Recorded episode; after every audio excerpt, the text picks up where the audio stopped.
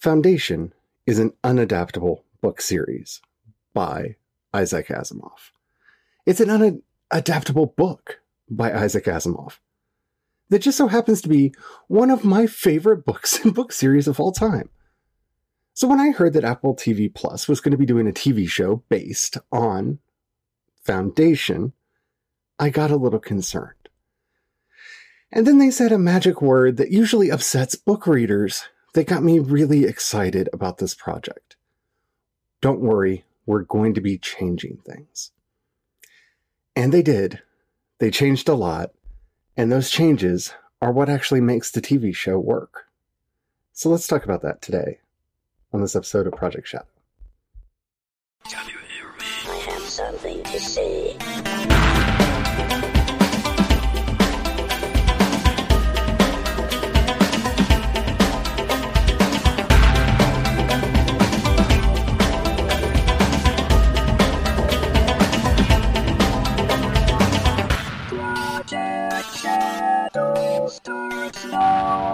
Hello, everyone, and welcome back to the podcast, or welcome to the first time, no matter whatever, the case may be. My name is Charlie. I'm a non binary sci fi fantasy writer who's actually going to be working on a vampire romance novel next month. Hopefully, knock on wood, everything stays the same. And today I wanted to talk to you about the Foundation series over on Apple TV Plus. Now, don't worry, don't worry. I'm not going to be getting into spoilers because I don't need to to talk about some of the things that I want to talk about. And I had been debating when I wanted to do this, and I had it scheduled for today. But after my conversation about Dune last week, I feel that it's more important than ever to talk about Foundation and what they did right. Because one of the things that's really been upsetting in a lot of the commentary that I've been getting back from my review of Dune, which, spoiler alert, I did not like, which you can see that review over on my YouTube channel if you haven't already. Feels like everybody's already seen it, but it's fine. What I didn't like about that movie is I did not see them trying to retell the story in a way that fits the medium. And Foundation is a book, is a series that is not visual in any way, shape, or form. It is a story about ideas. One idea in particular, and that is the predictability of human action. Psychohistory. Can we, with statistics and modeling, accurately predict the rise and fall of empires. Can we see the future? Can we truly prognosticate what will happen based on trends, based on the information that we have? And how far out can those predictions go? And how accurate are they? Are they prophecy? Are they set in stone? Are we so predictable that once we set our course and start moving towards it, we cannot change? These are the questions at the heart of the Foundation series. They're really about fatalism. How locked are we on the course of events that we're following? Can one person make a difference? Can a group make a difference? Or is everything that happens to us just blind fate that is completely outside of our control? And those are some really interesting questions, and they're really profound to explore in text. And Asimov does a really good job in exploring them, going through the concepts of the math and how the math works and how the story works and everything like that. It's really powerful to see how all this fits together. But and it's a big one. The price that Asimov pays, like he does in many of his books, is that he doesn't care so much about the characters. He doesn't care so much about the little things in the story. Because everything that we're told in the story is in service of answering or asking that question. does life have the ability to change its course? Are we locked into our behavior? Can we change? Hmm. That's a really hard question to ask, and that's a really hard question to answer, especially in film. So, how exactly would you do that?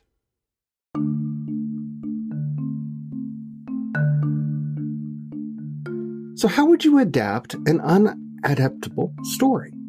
A story that's about ideas, a story that is so abstract that most of the characters exist only in service of exploring those ideas. You change the genre, you change the basic focus of the story. See, like I said before, Isaac Asimov, when he wrote Foundation, wrote it as an idea, as hero story. Psychohistory is the hero of the story. Chaos is the villain. And these are the actual heroes and villains that we follow throughout the course of the, the, the book. This TV show, on the other hand, realized that abstract concepts are not exactly interesting to watch. So it instead personified all of these ideas into characters. It created new characters. It changed existing characters. It focused in on characters that were, I don't want to say irrelevant to the story, but were not as present, that weren't as visceral, and decided to focus in on them and let them carry the weight of the story.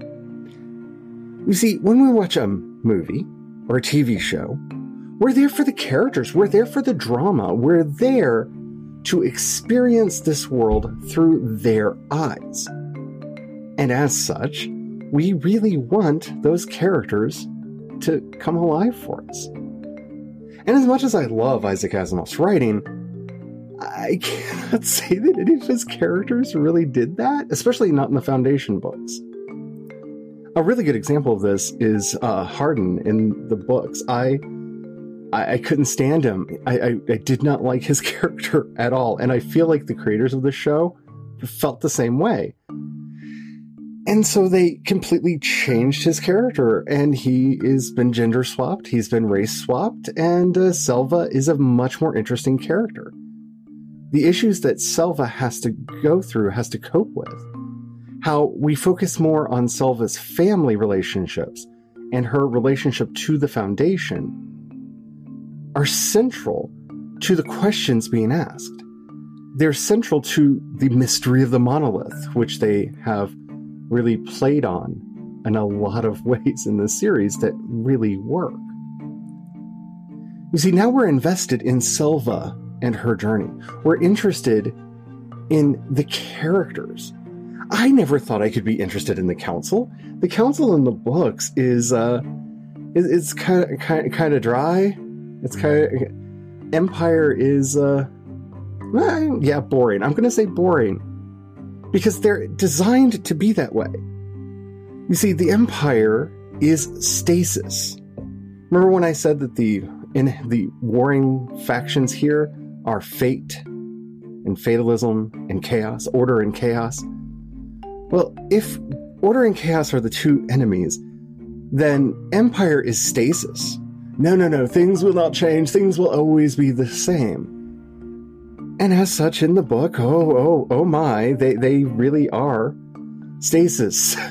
they are constantly fighting for the status quo. Now, the difference that the show does is we actually get to meet the Cleons. We get to meet four of them.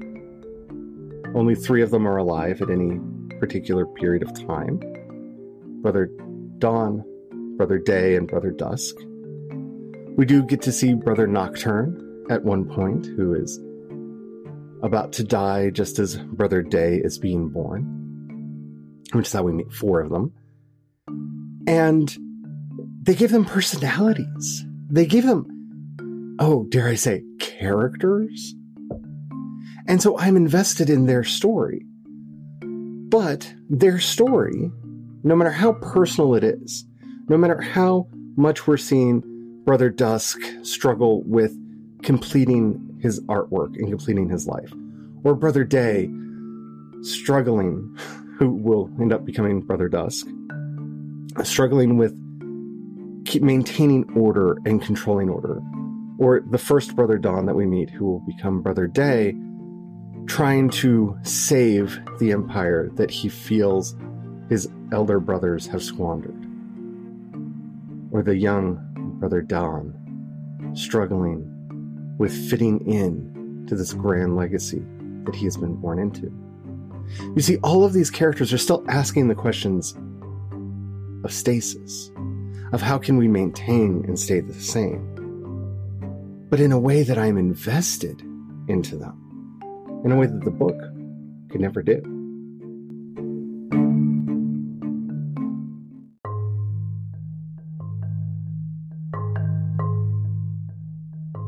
You see, the utter brilliance of the TV show in doing its adaptation was that A, it thoroughly understood the text of the book. It understood what the story is actually about. All of the characters are the living embodiment of the themes that they basically manifested in the book. But because, well, watching a bunch of people discuss erudite topics in the most uh, fanciful and profound ways, which is a lot of what the book is, to be honest. It can be fascinating to read if that's your thing, but it, it doesn't make for the best television. And so, getting to viscerally see the fights that take place on the Outer Rim, seeing this, the, the worlds get destroyed, meeting characters from those worlds and getting to really feel them. That connects you to the story. It invests you into the story. And this is how they just conquered this dense masterpiece of a classic. You see, understanding the story that's being told is so much more important than the details. Because what we really remember from a story, yeah, we do focus in on some of the minutiae. I'm not going to say that we don't, but what we really focus in on, what we really key in on, are those little things, those feelings, those sensations that we get. Whether they're senses of awe or wonder or fear or dread, or just the thoughts that they make us have. Salvor, as she is trying to understand her relationship to the monolith, her relationship to the foundation, her relationship to her family and her lover, is a relatable character. She's a character that we all can identify with on some level. We've all been in an institution that just seemed like we really didn't belong here. like maybe this is too grand for us. Like maybe I mean, it's great that you believe so strongly in what this group is doing, but you know, I I don't know if I do. We've all had those experiences. But keying them, as the show does, directly into the themes of the book, where she knows she is the only hope the Foundation has for survival. And if the Foundation dies, then a great dark age will take over and everything will fall apart. While she doesn't necessarily believe in the prophecies of psychohistory, as she always calls them, the plan, the plan, she doesn't know that she believes in the plan. She can see the conviction of everyone else around her and interprets her job as well, I may not believe in this, but my real job is to keep them safe. So as long as I'm doing my job to keep them safe, I'm doing my part in the plan and everything will move forward as it needs to go because I cannot betray my friends and my family. Relatable. But isn't that just proving Hari right?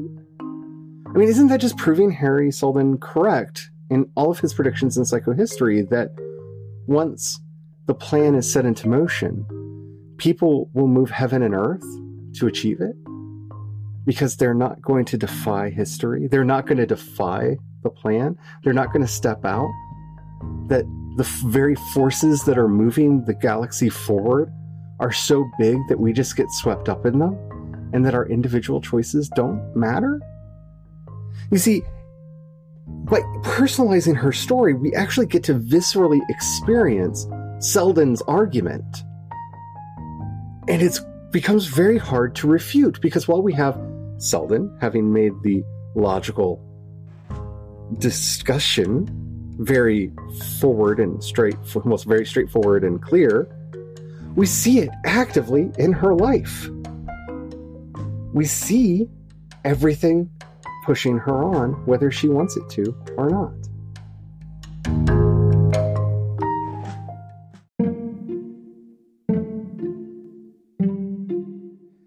This is why it is more important to understand the, the narrative than it is to copy the text. Because the Watchmen movie, for example, copied a lot of scenes from the comic verbatim. I mean, they're panel for panel what happened in the comic. The problem is the director behind that work thought that uh, Rorschach was the hero, and thus made slight changes to the story to make that happen. See, he didn't understand the actual core of the book, of the question that the book asks who watches the Watchers? N- none of the Watchmen were good people, none of them were heroes, and misunderstanding that basic thing, oh, that that changed so much and it made the movie really not work. It's actually what made the TV series that HBO did afterwards, the Watchmen series, work because they at least understood the original text enough to recreate it in a modern setting, retell it in a new way with new characters, for the most part, a few old characters come back, but in a way that felt meaningful and powerful, that showed the themes at work in a modern setting. That's magical. That's wonderful. And that's what Foundation was able to accomplish. You see, in understanding what the story was about, they could make sure that each of the characters did the things that they needed to do, but that gave them the freedom to, and I do not mean this as an insult, I've said this a few times to other people, and I think they think I'm insulting Isaac Asimov. I, I love Isaac Asimov's work, but making me fall in love with characters was not his strong suit. making me care about his characters was not something that he was good at because that was secondary to his goal of making me think about whatever the topic of the book was. And in watching this show, the way it's shot, the grandeur through which they filmed the Cleons, and the grit and dirt that we see every time we go over to the Foundation. It's visceral. You feel it. The way the Cleons speak as if they are almost born of Shakespearean fibers. And the way everybody at the Foundation speaks, like real people just trying to struggle and muddle their way through. Yeah, I feel it. I feel it deep down in my bones. I feel it because they understood the story. Yes, the Cleons speak in a very stilted, very clear language. And anytime they deviate from that, it feels wrong. And it should, because they're not meant to ever question their place in the council. They're not ever meant to question what Empire is doing. They're meant to always be right and to keep the reign of Cleon the First ever going. We're going to get rid of all chaos by only having one ruler and have him forever. Mm. And it's something that you can feel because movies, television, any visual medium is about feeling yes, we can have a very cerebral story, we can have a very cerebral storyline, But if we're not feeling it deep down in our bones, we're not going to care. And we have to care about these characters. And I do. I care about Hari. I can see the passion, which just feels very odd to me to say I see Hari's passion because he's such a cerebral character in the book to see him like having arguments and yelling just it was refreshing and helped me connect to him salvor's journey the cleons I, I keep going back to the cleons i never thought i would be so invested in these three clones that really have no humanity left in them or do they this story has asked a lot of questions about faith and religion and government and politics and war and organization and family and education. All of the things that are so important to us as a people, as a society, and as a culture. All of those things. And they're right there on the surface. Easy to grasp for anyone who wants to try.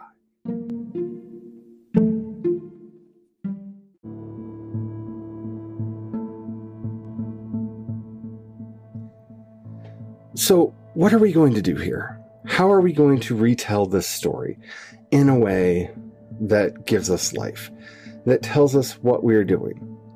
Well, like we talked about before, we understand the medium, we understand what we're doing. If we don't understand how the medium we're working in tells a story, we're never going to be able to tell that story well. Comics tell a story one way, books another. Audiobooks are slightly different in the way that their narrative works, so they're a cousin to textbooks. But visual medium has to be felt. It's why pop- the popularity grew as it became more visceral. See, silent films had a certain audience, but once you had sound, and once that sound design starts getting built and built and built upon, and the music takes us to places, and the soundscapes take us there, and the quality of the actors' voices. All of that keeps us there, keeps us invested. Of course, you also have to have a good cast, and it, it's very helpful that the people in who, ma- who made Foundation have a very good cast.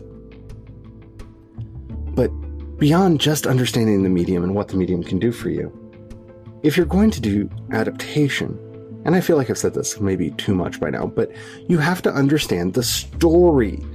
If you don't understand the story, then everything else is going to fall apart. You have to imagine that you're starting from scratch. And I think this is what they did really, really well with Foundation. The TV show seems to treat the book as kind of the myth the ideal. It's almost a platonic ideal that exists just just just over here. And all of the ideas are re- inflected through this modern sensibility.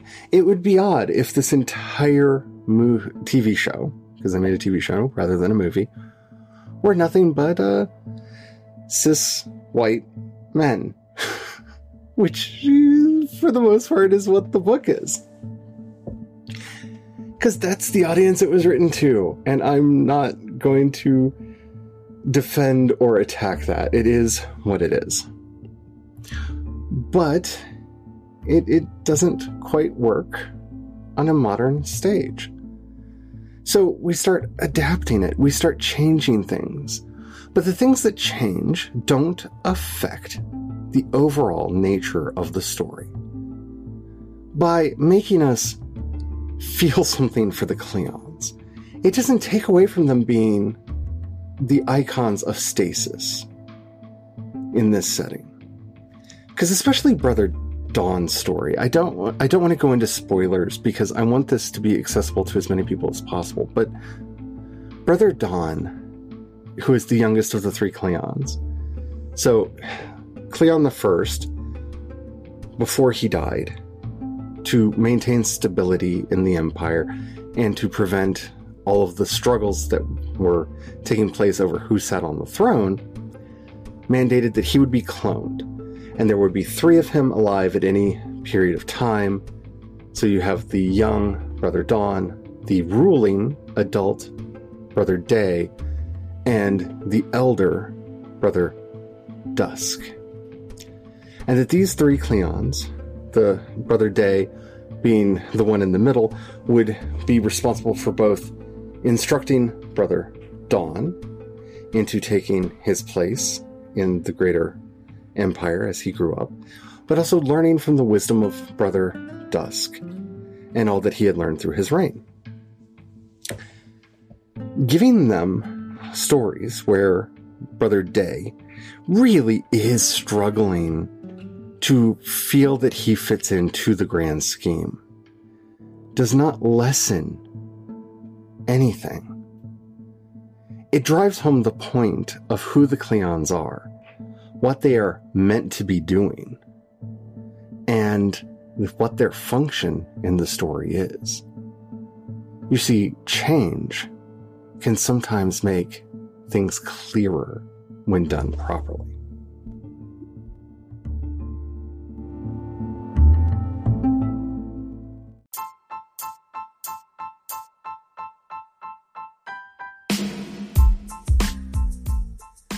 So, what are my final thoughts on Foundation? It's brilliant. It's wonderful. It is one of the best sci fi shows I have seen in a really long time.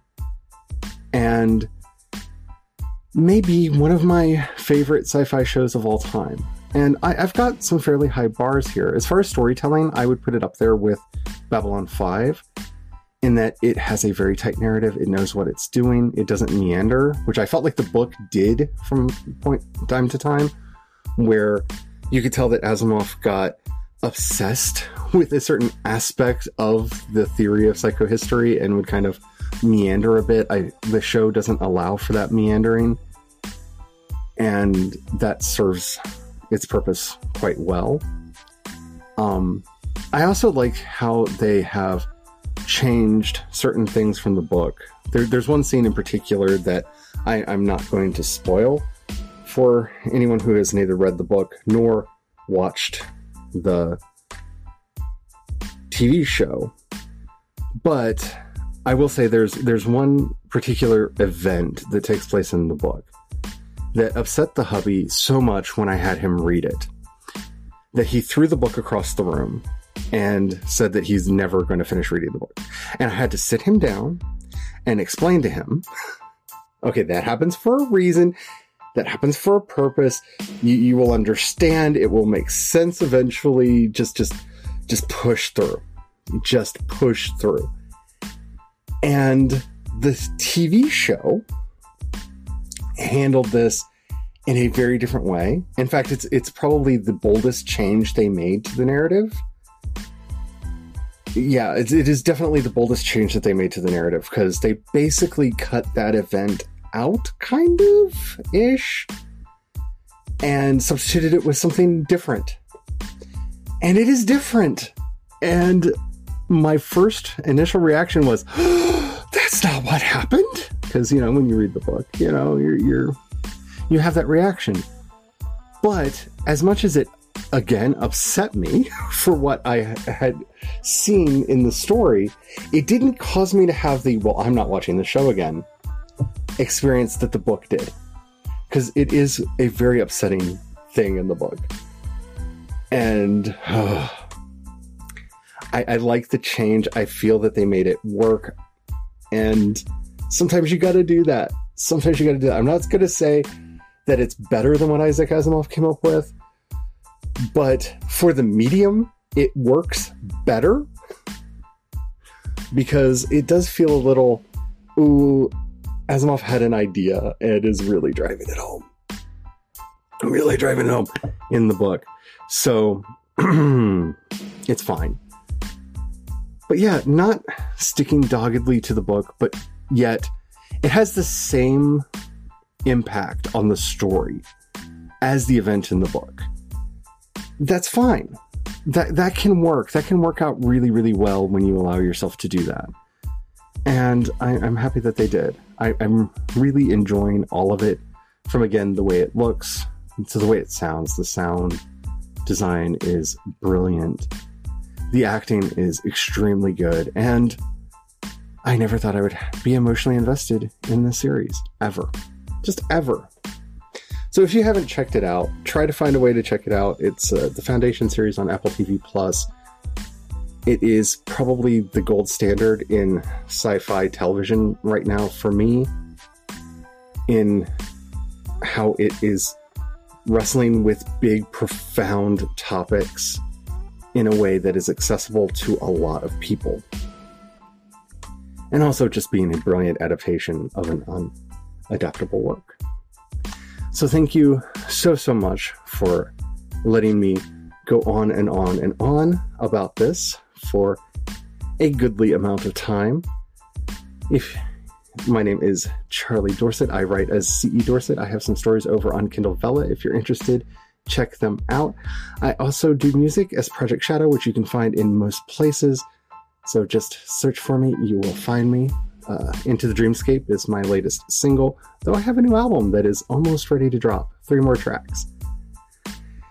And as always, until next time, may you find the courage to go out there and do what you can to stop Asian hate, to remind the idiots who do not believe that Black Lives Matter, that Black Lives Matter, that Black Trans Lives Matter, and the trans identities are magical. And until we talk again, may you have the courage to go out there and ride your dreams into reality. And don't forget to have the fun. Bye.